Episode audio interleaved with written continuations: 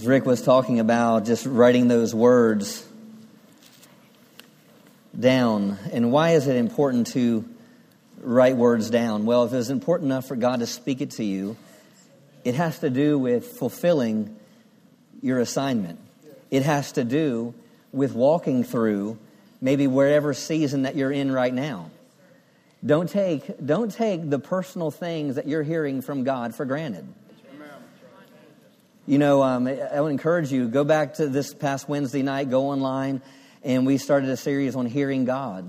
And, and, and we started laying a foundation on hearing God. And it's His desire that He wants to speak personally, directly to each one of our lives because He has, he has places that He wants to take you in your life. You know, this year is about the faithful will flourish and it shall be like days of heaven on earth. And that word flourish is to increase. It means to, to thrive. It means to go to another level in your life. So, to realize and get a hold of the fact that the words that God wants to speak to you is about taking you to places of flourishing. You know, one of our scriptures that we've gone to throughout this year, really, uh, about this is Psalms 92. And we started a series a few weeks ago uh, on being planted. And it says here in Psalms 92, verse 12, the righteous shall flourish like the palm tree, and he shall grow like the cedar in Lebanon. Now think about this for a moment. The righteous shall flourish like the palm tree and shall grow like a cedar in Lebanon. Two things you need to see with this that of God's desire is one, that, that you would be planted that you would flourish like the palm tree, meaning, meaning he wants you, the word flourish, well, I've talked about this definition, is to break out, break out in blossom, break out in bud, right? Meaning I'm, I'm, I'm in one state, but I'm breaking out into something else. And, and, and that's what I just see about this church and I see in our personal lives. I even see it in my own life that, that there's, there's seasons, there's, there, that we're breaking into our most fruitful season we've ever been in, been. Amen. You are stepping into your most fruitful season. You're step, I, I prophesy that over every, you're stepping into your most fruitful season. Because it says, it says here, they'll flourish like a palm tree, meaning, meaning you're going to come to a place where you're going to break through and you're going to, you're going to, you're going to abound. You're going to break through and you're in the season where you're breaking through to your most fruitful season. Then it says, and you'll be planted like the cedar in Lebanon. What does that mean? Not only just you're going to be established, but what you have to realize that you have an assignment to finish. Every seed that, that, that you plant has an assignment on it. When God established and created the heavens and the earth, and it said He placed in the earth every herb bearing seed, and it said every seed would be within itself, meaning when God planted a seed, it's seed that would have assignment for it to produce and for it to increase. Now, now, now, let me take it a step further and just let's think about just the cedar in Lebanon. A lot of times we read scriptures and we can, we'll just stay right in that, right with the idea of that scripture. But think about a tree for a moment. Trees have destiny. Trees have purpose in them. So, a tree, what, can a, what can a tree provide? It provides nitrogen for the soil. It also provides oxygen that we breathe. Think about a cedar. Think about if you, you know, what is a cedar? A cedar, cedar can build a house. It can, it can make a home. It can, you know, we get paper from, from trees. So, so what do you realize is, is the purpose that God has for you is more than what you realize. I know, I know that's kind of like an abstract thought, but understanding that we're to be flourished like a palm tree and we're to be like a cedar in Lebanon. We have purpose in us that this world needs. You have something in you that God has deposited on the inside of you that needs to be released in the world that you're in. So really, don't see yourself as something that's insignificant, something that's just, just barely getting by or just something that's enough because if all you do is see yourself as just barely getting by, then that's all you'll ever be. As a man thinks in his heart, so is he. If you continue to think that you're a failure, so are you. So, so what we as a church and, and what our destiny is here at Heritage of Faith is about making winners in life. And what Dr. Savell, myself, leadership here is to plant the seeds in you for you not to live in your past, but to, but to, but to persevere in your present to take you to your desired future. The desired future that God has for you. He doesn't desire, he doesn't desire for the seeds that he plants to not fulfill their assignment. He doesn't desire for the seeds that you sow, whether financially, whether, whether, whether your destiny, to, to, to lie dormant. That's right. Amen. Come on. He wants your life to flourish. I, I want, I don't like using necessarily this, I want your mind, I'm not going to use negative terminology here, but I want your mind to expand in such a way that you totally get excited about your future. You see, if we just go through day in and day out life, when we just we come to church and we, we do our tithes and our offerings, we sow our seeds, or we do this, we come out and serve, and what happens is you can get into a rut, so to speak, of just going through life. When God wants you to be passionate about your life. So I want to stir up a passion on the inside of you that you're created for so much more. Amen. That's what you're talking about the Spirit of God being here. Anytime the Spirit of God comes on the scene, it's never to leave you the way you were. It's to either make you free, it's to give you direct. Anytime the Spirit of God showed up in the Old Testament, the New Testament, it was to give them direction for their future. It was to set them free in their present to give them direction in their future. Anytime the Spirit of God that you see from the beginning of the book to the end of the book, if you're looking at Genesis chapter 1, it said darkness was upon the face of the deep. And what? The Holy Spirit hovered. That's right. Come on, Pastor. So when God said light be, what do you do? He took care of the current condition of chaos and he gave direction, light be. So anytime the Spirit of God Anytime you get in the Word of God and the Spirit of God is illuminating His Word, is to do two things. It's to bring freedom to your present, to give you direction for your future. We should never stay the same. A year from now, we should not be the same as individuals. We should not be the same as a church. Why? Because, because God has given us a word and it's to free us in our present to carry us to our future and what, uh, what's going to be deposited what has been deposited, you know, by the Holy Spirit over the last several weeks about being planted is about fulfilling your assignment. Let's go to John chapter 12. John chapter 12.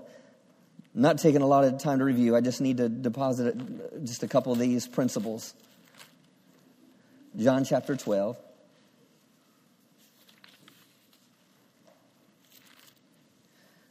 Thank you, Father. Verse 23.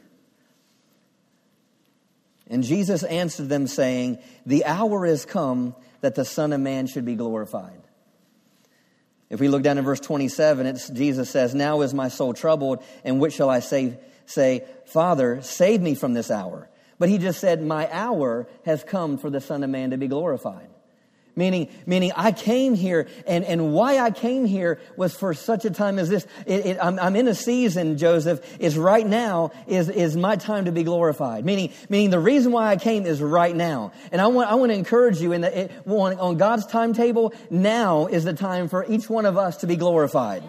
Now is the time for us to take a step up in our calling, in our purpose, and what God's called us to do in our, in our families, with our children, in our communities, in our church, in our, in, in, in, in our, in our total life. It, it now is the time that God wants to glorify you. What does glorify? It means to lift up to another level.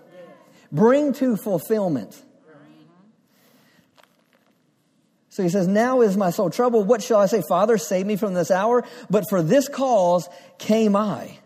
For this cause came I unto this hour. You're not, you are not born by accident. It doesn't matter how many accidents you might have feel like you've made in the past, but you have a purpose. If you're still breathing and you're still, you're still living, I'm telling you, God has a plan and a purpose for your life. Lay hold of it this morning. So Jesus in verse 24 says, Verily I say unto you, except a grain of wheat fall into the ground and die, it abides alone. But if it dies, it brings forth much fruit. So here, Jesus is talking about a seed. He's talking about himself. He's saying, you know what? You know, in, in order for God to glorify me, I need to deposit myself. I need to plant myself. Because when I plant myself, I'll fulfill and I'll bring forth much fruit. See, you know, I, have used this statement over the last weeks that there's, I believe there's a lot of seeds in churches. Week after week, seeds are going to churches, born again people going to churches, but they haven't planted themselves yet. And I'm talking about just being planted in this church. I'm talking about being planted in the kingdom of God, where you're saying, God, not my will, but your will be done in my life. It's not about my way, but it's about your way. It's not about my plan anymore. It's about your plan. It's not about, it's not about how, how bad I've been, but it's how good you've been. And it's about the plan that you have for my life. But you know what? You have to, we have to come to a place where you say, God, I plant my life. I plant my life. If any man, verse 26, if any man serve me, let him follow me. So, how do we die, so to speak? Jesus is talking of himself. It's found in following him. Following is the currency of discipleship. Following is what causes me to be something that I couldn't be on my own. Let's go to Ephesians chapter 2. Jesus told the disciples, said, Follow me, and I'll make you fishers of men. So I don't have time to go back and review everything, but get on the assignment for this morning. Hallelujah. Ephesians 2, verse 10. It says, We are his workmanship, created in Christ Jesus unto good works. Say good works. Good works. For we are his workmanship, created in Christ Jesus you know, get, get an idea of this that, that he's the potter and we're the clay, and he's fashioning something. And he's fashioning something that is named Rochelle. There's no one else like Rochelle. She's one of a kind. She was fearfully and wonderfully made, created in his likeness and his image. He knows things about Rochelle that Rochelle doesn't even know about herself. Amen. He, he even sees that as he's shaping, he goes, She's created for this. And then he starts speaking and said, She's created for this.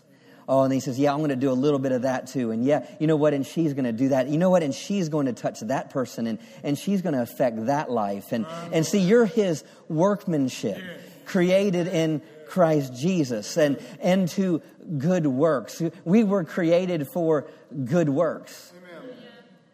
Good works. The, the word good there is beneficial, it's useful, it's excellent, it's distinguished. Man, you, you're, you're created to be distinguished. You, you're created to be excellent. You're created that's why, that's why we want to, as a church, be excellent. Why? Because it's, it represents what God and who God is and, and what God is. It, it's beneficial. The word works there is either acts or deeds. So you're created for distinguished deeds, distinguished acts. You're created for useful, beneficial acts and deeds. I mean, you were created to do something that would, be, that would benefit the world you're in. You are his workmanship, created in Christ Jesus unto good works, which God hath before ordained. That word ordained there is prepared, which God hath before prepared that we should walk in them. He's prepared you for something that you may not even know what it is yet. A lot of times we go through life and just going through mo- the motions of life and we and a lot of people will never tap into what they were prepared for because they didn't plant themselves That's good. thank you a couple amens there you people seriously I, I, you know it, it's kind of like we go through we work monday through friday and you know that statement i'm living for the weekend. And most of the time they're not talking about church on sunday you know, I'm living for the, if I could just get to the weekend and, and, and you, plan out all these things for the weekend and how much fun you're going to have on the weekend and what you're going to do on the weekend and, and this on the weekend and, and this on the weekend. And, and what happens? You can go through 10, 20, 30, 40 years and you're like, where did my life go? And all I did was just this. Because all you did was live for the weekend. All you did was live for the next high, the next relationship, the next, the next thing. But yet, but all the time out, all, all the while on the inside of you, your destiny is crying out. All the while on the inside of you, that's why so many people have no direction and have so many voids in their lives because, because they never have tapped into what they've been truly prepared for. But you're His workmanship. You're His personal. Personal you're his workmanship, created in Christ Jesus unto good works. Amen. Let's go to Matthew chapter 5. Matthew chapter 5.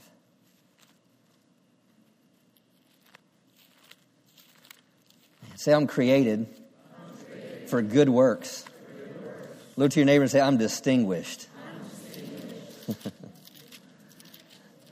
Look to the other side and say, You need me. because I'm useful. I'm useful. Say, you need me because I'm useful and I'm beneficial. Amen. Amen. Hallelujah.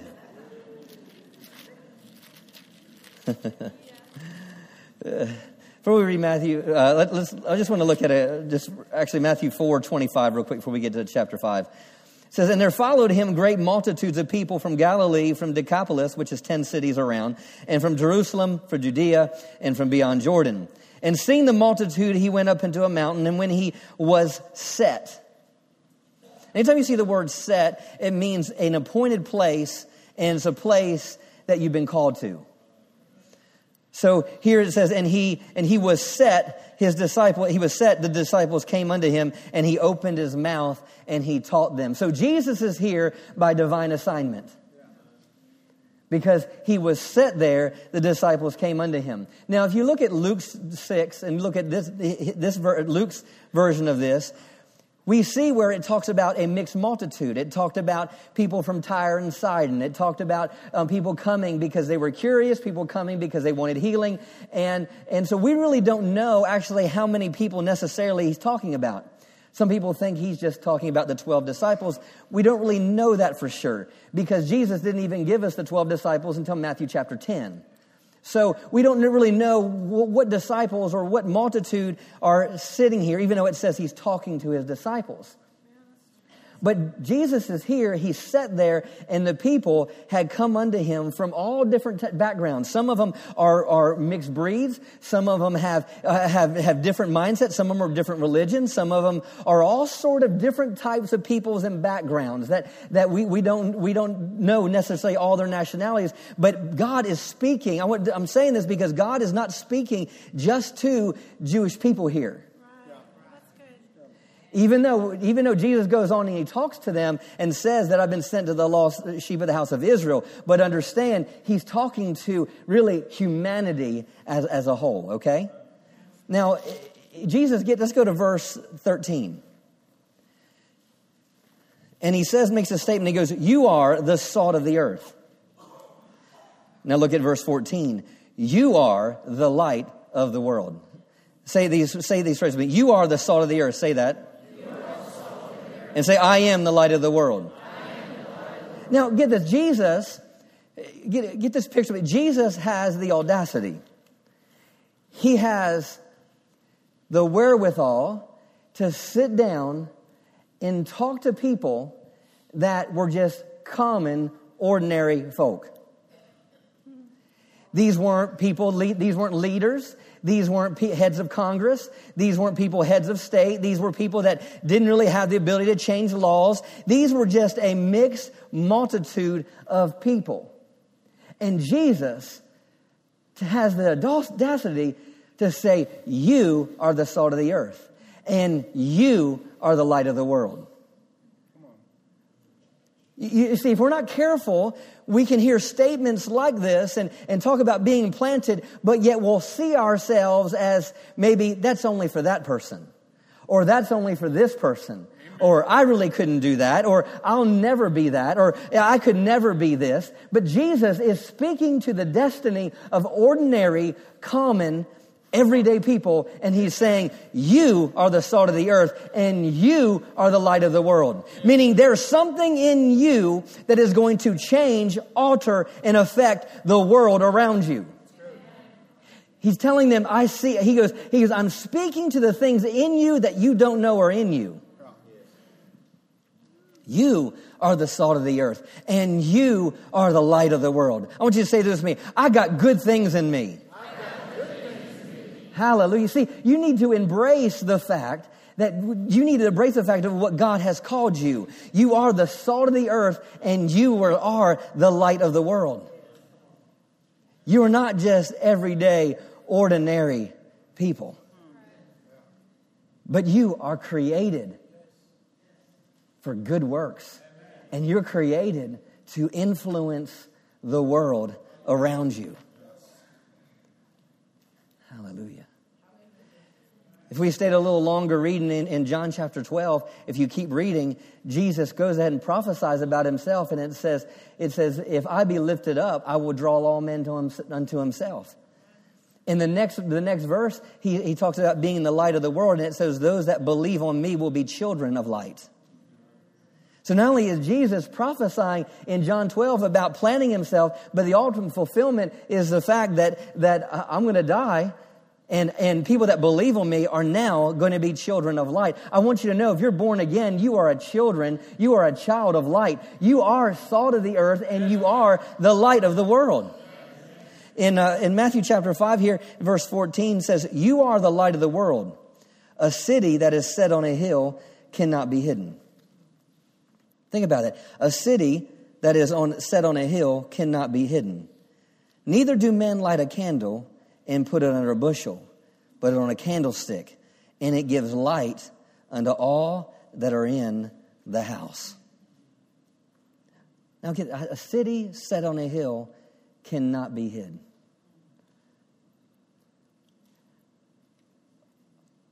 You can't put, don't put your light under a bushel.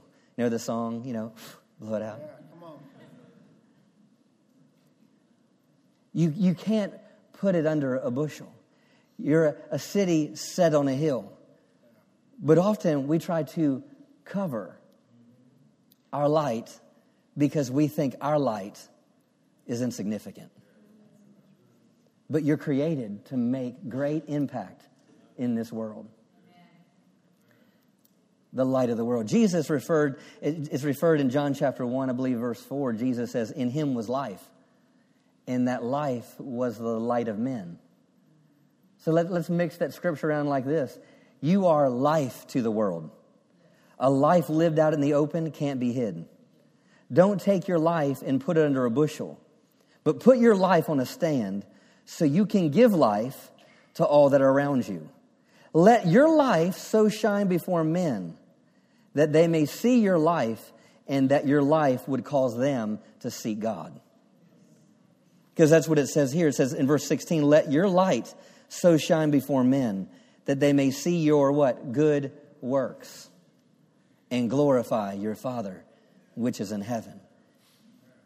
Let your life shine before men that they may see your good works. And, and see, it's the things that are happening through your life that will cause other people to glorify God. Don't see yourself as insignificant listening to a, a leadership training, and and uh, I wasn't gonna. I just felt my heart to share the story because the the moral of the story has to do with something specific in leadership. But as I was just as I was about to come out this morning, I just wanted to just share the story because it has to do with significance. You know, there was a young man, we'll call a man, he's a young executive at an office, and, and he was, um, he, he, was, uh, let's see, he'd been there for a number of years, and, and he, uh, he came into the office one day and the CEO was getting up in age and he wanted to, he wanted to select his next CEO. And so he called all the, the young executives in and he, he called them all in and he said, a year from now, I'm going to select my next CEO, the one that's going to take my place. And he handed them all one seed. Joseph shaking his head, and hey, I know he listened to the same thing.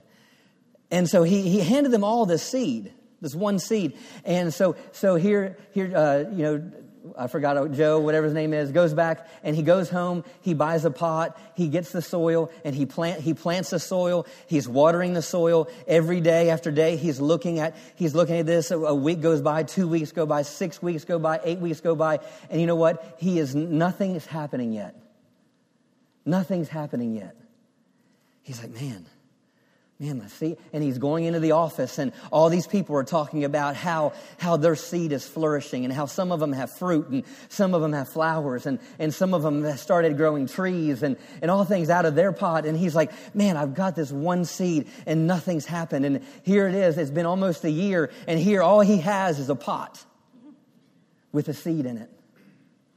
And he's, and, and he, and, his, he, you know what? He was like, I, I don't want to take an empty, I don't want to take a, an empty pot, a pot with just a seed in it. I just don't want to, to take that into the CEO because I believe I'm, I'm supposed to do this. I believe God called me to, to be a part of this, this organization and lead this organization. And, and, and he's thinking about everything that everyone else is saying and how successful they are. And he goes in and, and, and it was on that day, it was judgment day. And he, he didn't want to go, but his wife said, you know what? You, you need, you just need, need to go and take your empty pot. And he said, okay. He took his empty pot and, and he walks in, he's holding his pot and he's walking around and man, he sees everyone else's pots.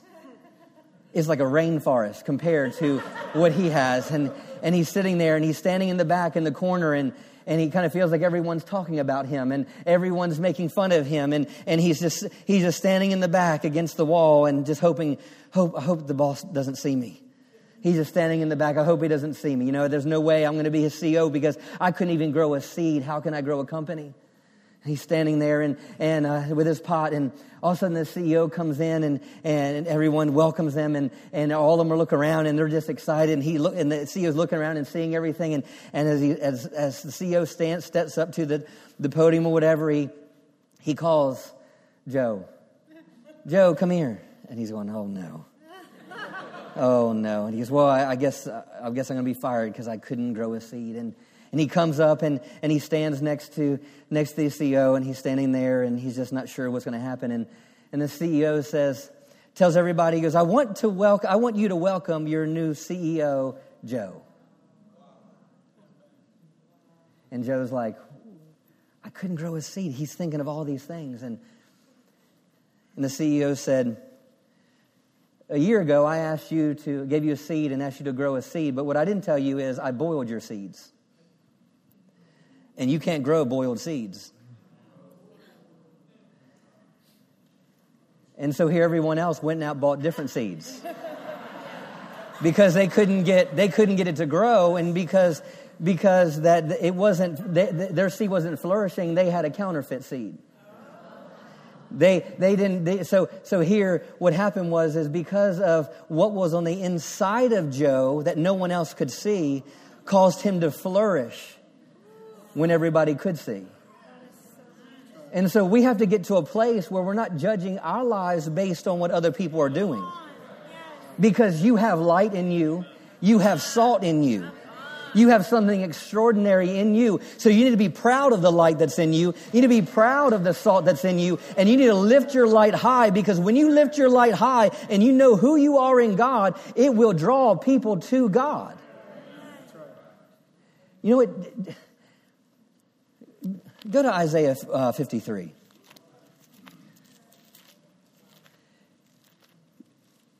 You see, we put our light under a bushel. Why? When we think our light is insignificant. We try to hide our light if we think it's insignificant, but you are not an insignificant seed.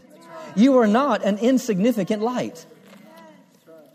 Do you realize Jesus started off as something insignificant? Think about it for a moment. Isaiah chapter 11, verse 1 says, And there came forth a rod out of the stem of Jesse, and a branch shall grow out of his roots. Let's look at Isaiah 53,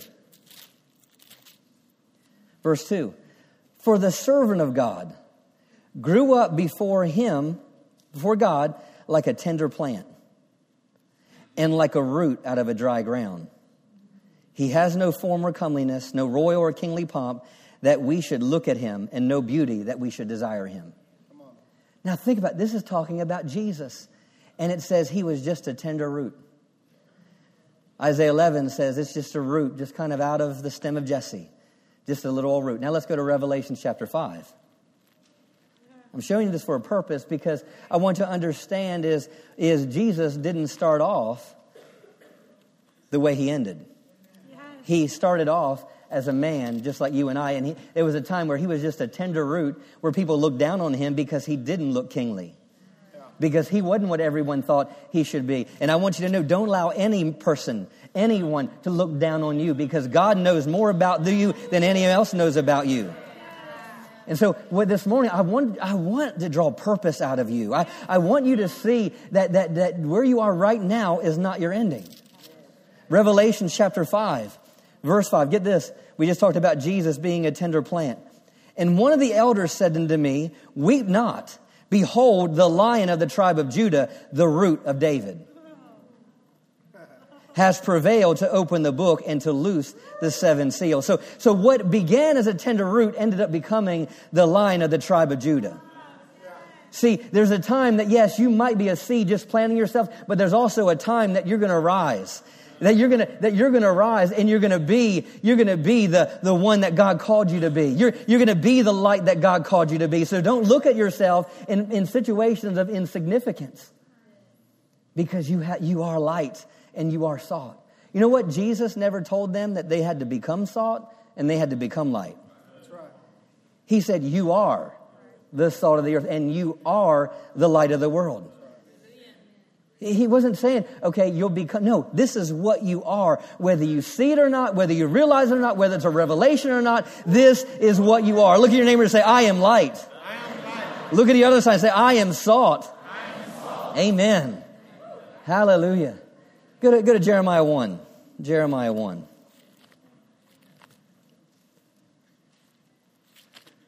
Are you with me this morning? Hallelujah. Hallelujah. You are his workmanship, created in Christ Jesus for good works. Hallelujah.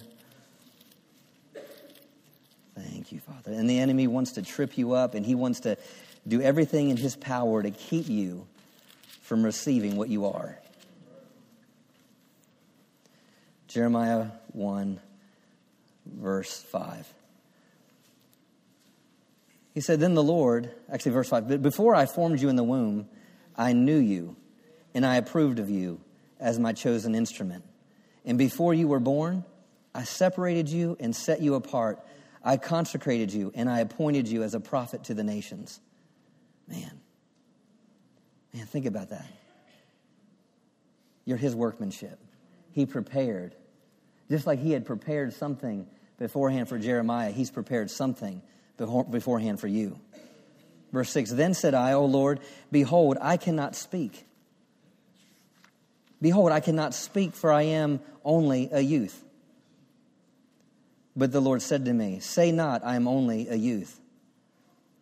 Now, see, here God is coming to him and saying, I've ordained you to be a prophet. I separated you to be a prophet. And so in, in Jeremiah's mind, he's young and he's like, he's like, how can this be? How can, because I, he says, I can't speak. Prophets are supposed to speak, and I can't speak. I want to ask you a question. What are your most, what, what statements are your biggest limitations? What statements are your biggest limitations?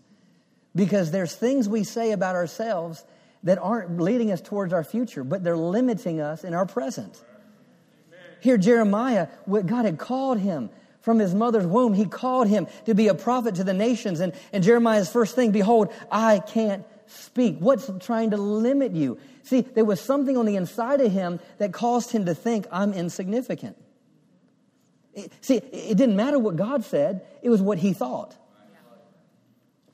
And it's the same thing with us. It doesn't matter what God says. You know what? We're going to limit him by what we think. Thank you, Vic. I'm telling you, your, your thought processes are either making you or they're breaking you. So he says, I cannot speak for I'm only a youth. But the Lord said to me, but the Lord said to me, Say not, I am only a youth, for you should go to all to whom I shall send you, and whatever I command you, you shall speak. Be not afraid of their faces, for I am with you to deliver you, says the Lord. Then the Lord put forth his hand, and he touched my mouth, and the Lord said, Behold, I have put my words in your mouth. You see, when you understand God is on your side and you understand God is with you, it doesn't matter what natural limitations you might have. When He touches your natural, it changes your natural and you allow His supernatural to take you to another level. When God touched His mouth, it didn't matter what Jeremiah thought about it anymore. See, when you allow God to touch your life, it's not about you being salt and you being light in yourself, but it's about when you allow God to touch your life that brings about change to everyone and everything around you. Verse 10 See, I have this day appointed you oversight of the nations and of the kingdoms to root out, to pull down, to destroy, to overthrow, to, to overthrow, to build and to plant. Verse 11 Moreover, the word of the Lord came to me, saying, Jeremiah, what do you see? I said, I see a branch or a shoot of an almond tree, the emblem of alertness with activity blossoming in late winter. There's not a whole lot of things that blossom in late winter. Verse 12 says, Then said the Lord to me, You have seen well, for I'm alert and active, watching my word, watching over my word to perform it. Meaning that even though you're in the latter part of winter, you see a blossom taking place. Why? Because God is going to watch over His word to perform it. Whatever God's called you to do, it doesn't matter if you're in winter or not. God's going to watch over His word to perform it. It doesn't matter what it might look like right now. It doesn't change the fact that you are salt and that you are light and you are created to impact and change the world around you. Let's look at Isaiah chapter uh, 49. And we, we were in this chapter last week. Do not see yourself as insignificant. You're not an insignificant light. Amen? Amen. For you are children of light. Hallelujah. Thank you, Father. And I want to read this in the message. I read this last week and keyed off it a little bit. Look at this, verse 1 in the message. You can look up at the screens if you don't have a message with, it, with you. He says, Listen, far flung islands. Pay attention, far away people. God put me to work from the day I was born. The moment I entered the world, He named me. He gave me speech that would cut and penetrate. He kept His hand on me to protect me. He made me His straight arrow and hid me in His quiver. Remember last week we talked about a polished arrow. You know what? He, we've been in preparation and we're in His quiver, ready for what? For God to release us. You see, I, I declare that God he wants to release you into your destiny. He's, he wants you to trust Him. He wants you to plant yourself. Plant yourself in Him. Plant yourself in His Word because He wants to release you to affect and change the, and alter the world around you. Hallelujah. It says, He said to me, You're my dear servant, Israel through whom I'll shine. And you're my servant in whom I'll shine. Verse 4 But I said, But I have said, I have worked for nothing. I have nothing to show for a life of hard work. That man is such a thought of insignificance. I've worked for nothing. All the hard work I've done, what do I show for it? Nothing. tell you, this is how the enemy works. He wants you to feel insignificant. He wants you to feel something other than the way God sees you. But then he says, nevertheless. See, that, that needs to be your. Anytime the enemy comes at you with, with what you're not, say, nevertheless. I'll let God have the last word. I'll let him pronounce his verdict. And now God says, This God who took me in hand from the moment of birth to be his servant, to bring Jacob back home to him, to set a reunion for Israel. What an honor for me in God's eyes that God should be my strength. He says, but that's not big enough for my servant, just to recover the tribes of Jacob, merely to round up the strays of Israel. I'm setting you up as light for the nations so that my salvation becomes global. And get a hold of that. I'm setting you up for a light to the nations So this salvation becomes global. God has made you salt and made you light, so his salvation can go global. Let's go to Acts chapter 13, and I'll start closing with this. Acts chapter 13. You're not insignificant. Hallelujah. Thank you, Father. Hmm.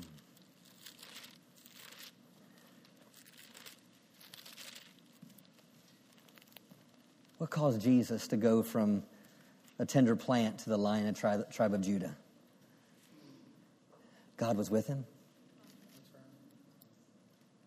God was with him. Thank you, Father. He actually says, The one who sent me is with me. He's not left me alone. What caused Jeremiah to, to go from someone that was young, who had fear, was afraid of people's faces, didn't want to be a prophet? What caused him? He says, God says, I'll be with you. And he touched his mouth. What caused the disciples to go from unlearned, Acts 4 says this was people's perspective about them. What caused them from go to unlearned, ignorant men to Acts chapter 17, where it says, These are they that turned the world upside down, have come here also. See, a lot of perceptions in the world can change in 13 chapters. They went from unlearned, ignorant men to these that have turned the world upside down have come here also. What was, what was the difference? What causes you to go from just ordinary to extraordinary? What causes you to, to being planted to flourishing? What causes you from going from poverty to, to prosperity? What causes you go, to go from one degree of glory to another? It is God's hand on your life. It is the presence of God. You know, that's why Jesus told the disciples, he, in, in, Luke chapter 4, after they had really received him and, and understood that he died for them, he said, Now go to Jerusalem. Go to Jerusalem until you're filled with power from on high. And Acts chapter 1 said, it, says, it tells them again, go to Jerusalem and tell power, till you receive power from on high. And you'll be what? Witnesses. Meaning, when this power comes on you, you'll be witnesses. When this power comes on you, you'll be witnesses. When this power comes on you, you're going to testify of something. When this power comes on you, when people look at you, they're going to see something different. When, when this power comes on you, they're going to see you and they're not going to see you the way they always saw Rick or how they saw Cassie. They're not going to see you as they, they saw, always saw Stuart. Why? There's something different. There's something different about them. What does it say in Acts 4 after it says they were unlearned, ignorant men? It said they could tell that they had been with Jesus. What makes you extraordinary? What's going to cause you to grow up as a tender plant and be like a lion? Proverbs says the righteousness are as bold as a lion. What's going to change you from being just a timid person to someone that has confidence to stand before and, and, call, and, and say, like Paul said, follow me as I follow Christ. It's someone that's been with Jesus, someone that's been with God, someone that's been with His Word, someone that's filled with the Holy Spirit. We are filled with the Holy Spirit, not just to say, hey, we, we speak with tongues. No, you're filled with the Holy Spirit so we could illuminate light to the greatest degree we could to this world. In Acts chapter 13, I'm reading the Amplified, verse 47.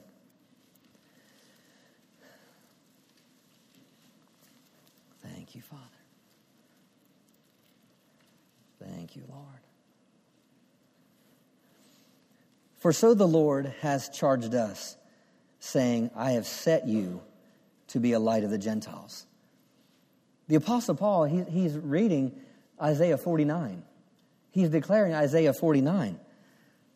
For so the Lord has charged us, saying, I have set you to be a light for the Gentiles. I've placed you I have precisely put you in position to be light. Paul's saying, you know why we're doing what we're doing? Why we're taking the gospel to the Gentiles? Because God set me here. God planted me here. Paul's saying, because God planted me here to reach the Gentiles, I'm going to flourish and I'm going to complete what God planted me here for. For so the Lord has charged us, saying, I have set you to be a light for the nations, the heathen. Now, this, listen to this so that you may bring salvation to the uttermost parts of the earth. He set them. He set them for two things. He set them so they would be light, and He set them so they would be salvation to the ends of the earth. He set them to be light. And Jesus told the disciples and told you and I, You are the salt of the earth, and you are the light of the world. And He's saying, I've set you. In 2017, I've set you I've set you in the workplace I've called you. I've set you in the business I've called you into. I've set you in the church I've called you to. I've set you in the community I've called you to so you could be light in darkness and so you could bring salvation, so you could bring peace, so you could bring deliverance, so you could bring joy. I'm telling you, you are and we are created for good works. Let your light shine before men that they may see your good works. See, there's a lot of bad going on outside in the world today, right? We need to be examples of good works. Good works. We need to release light. You have light on the inside of you.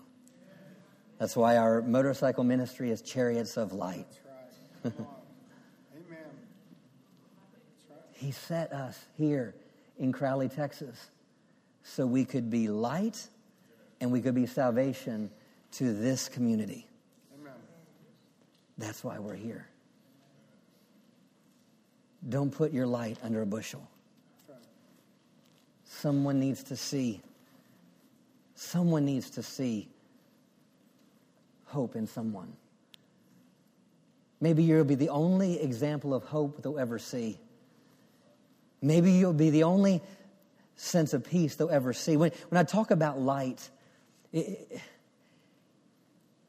it, it's light is it emanates. It, it's there's things that come off of light heat come off of light. There's things that come off of light. There's different things. And, and, and so when I talk about that we're light, meaning there's things in us that will change people's darkness.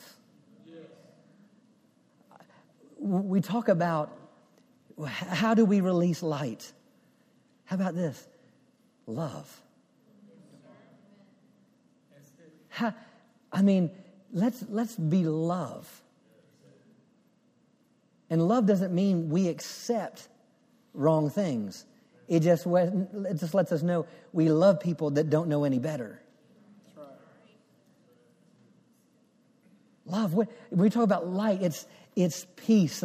Think about the fruit of the Spirit. When you, when you operate in the fruit of the Spirit, what you're doing is you're releasing light into your circumstance. You're releasing light into your family. See, a lot of times when pressure coming in, that's darkness coming in, what happened? The fruit of the spirit of self control can kick in. And light dispels darkness. Light, gentleness, meekness, self control, joy. Joy is light. You're created for something extraordinary. Don't hide your light under a bushel. Plant yourself. Plant yourself in His kingdom. And I'm telling you, God has extraordinary things that He wants to release through your life. Everyone, stand to your feet. Thank you, Father. Thank you, Father.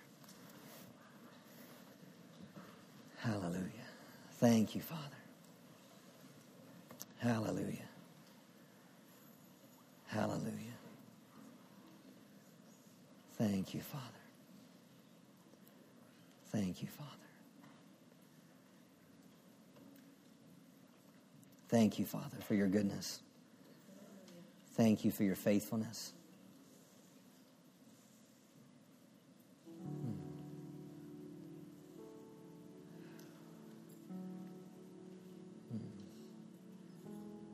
Thank you, Holy Spirit, for working in our hearts as individuals, as a church body.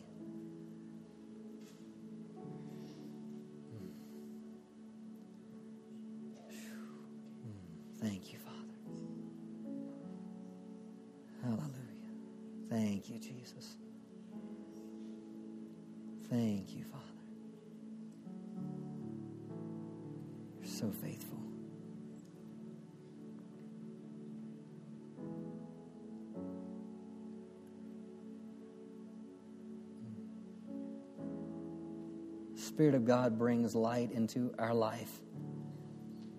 Ultimately, to give us freedom, give us direction, but also it's to bring light into someone else's life.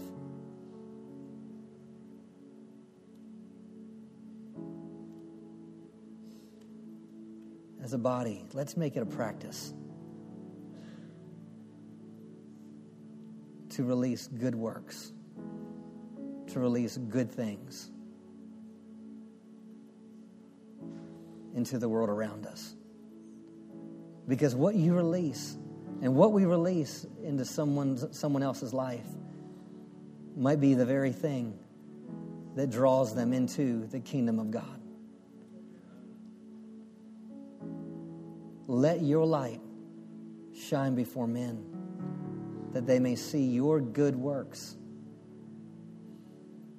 And your good works would cause them to glorify our Father which is in heaven. Thank you, Father. We praise you, Father. We thank you for your goodness.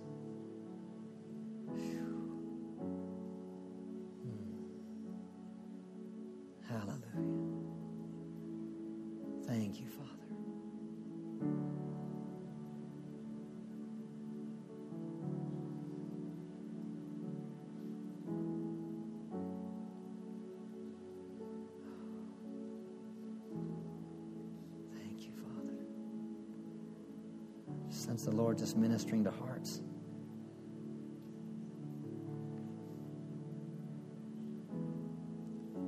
someone here this morning, you're, you're battling with a lot of anger and hatred.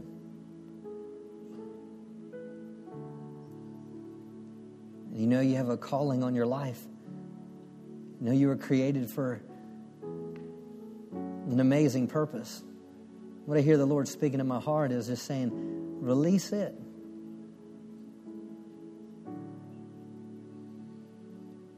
Release it so I can flood you with light. Release it so I can flood you with my life.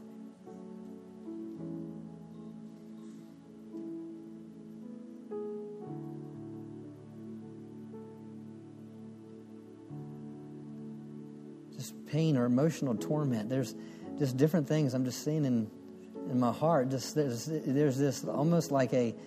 Um, kind of like a like a, almost a chain around your neck. This uh, this torment or this emotional thing, and and and because there's some things that you won't release or you won't let go of.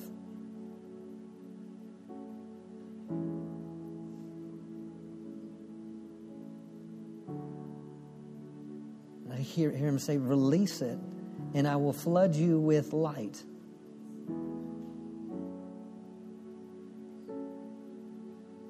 What's hindering you? What's holding you back from what you know God has spoken over your life? Is it fear? Is it failure?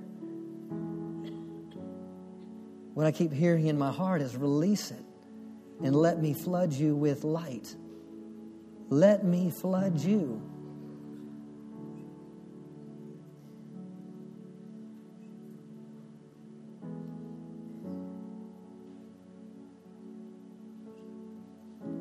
See, the enemy wants to come in and control your life.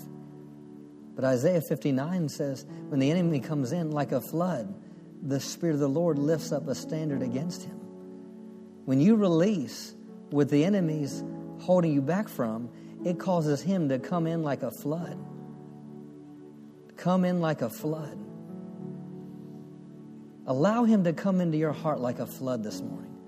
Allow him to come into your mind like a flood this morning. Allow him to come in and, and, and, and wash you from the inside out. Allow him to purify. Allow him to create in you a clean heart, a new heart. Also, here, there, where, where there was a time where you used to have a passion, there was a hunger that you had, but you were hurt by pastors. You were hurt in ministry. You were hurt by other people. What I hear the Lord saying, release it and let me flood you with life. Let me flood you with light.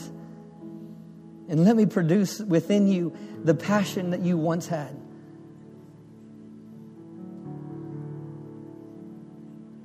Flood this place, Father. Flood every heart in this place, every mind, every, every, flood every soul in this place, every mind, will, and emotion. Flood it with your presence. That every spirit, man, in the, on the inside, in the inside of this place would, would abound and overflow. That we would be filled to the full. There was a time in, in Acts chapter uh, 4 when the disciples that they were beaten and they were, they were whipped and they were put in chains and, and when they were released and they were told no longer to speak in that name, it said that they were, they were, uh, they were burdened, but they said, we, we return to our own company.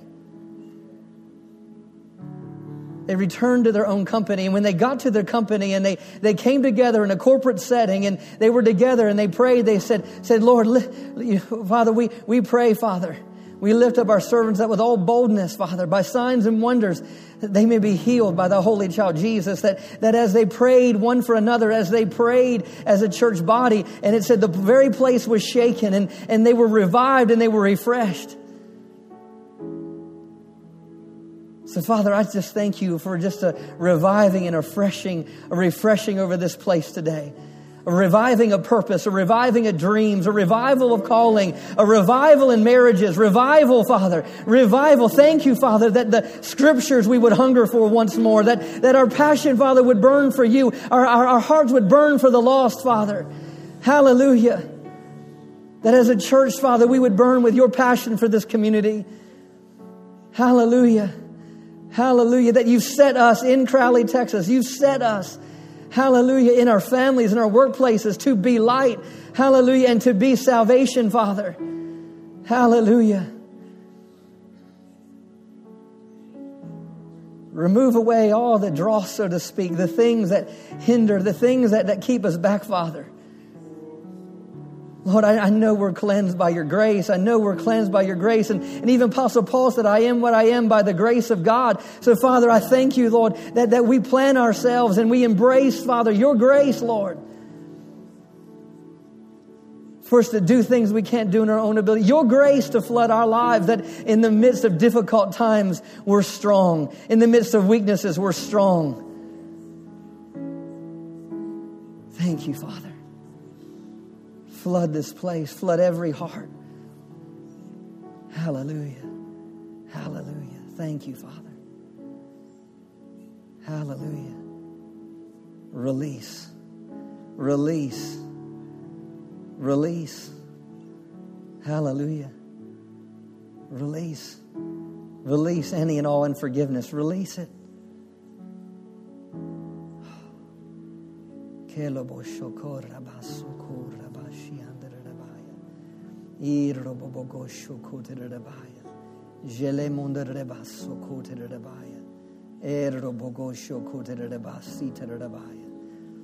O randele katoshto ko salanamando roshtiki. O ratishto ko rabata ramaya.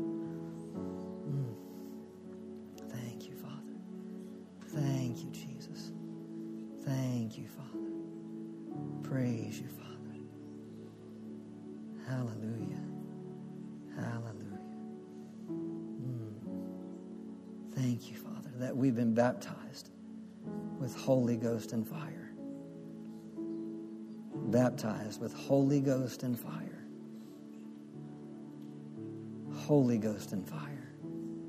Mm. Holy Spirit, work. Holy Spirit, work in this place.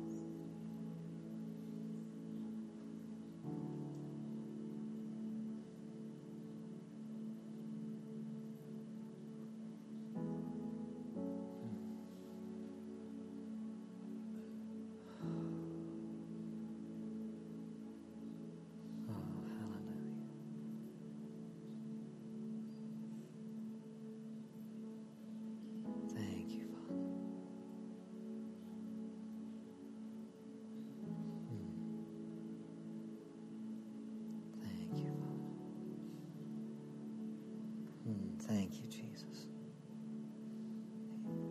Thank you for healing hearts this morning, Father. Thank you for reviving dreams. Thank you for doing a work in each one of us.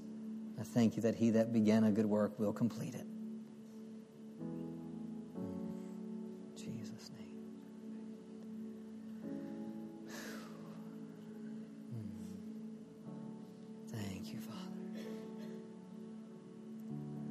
Repeat this after me. I am his workmanship.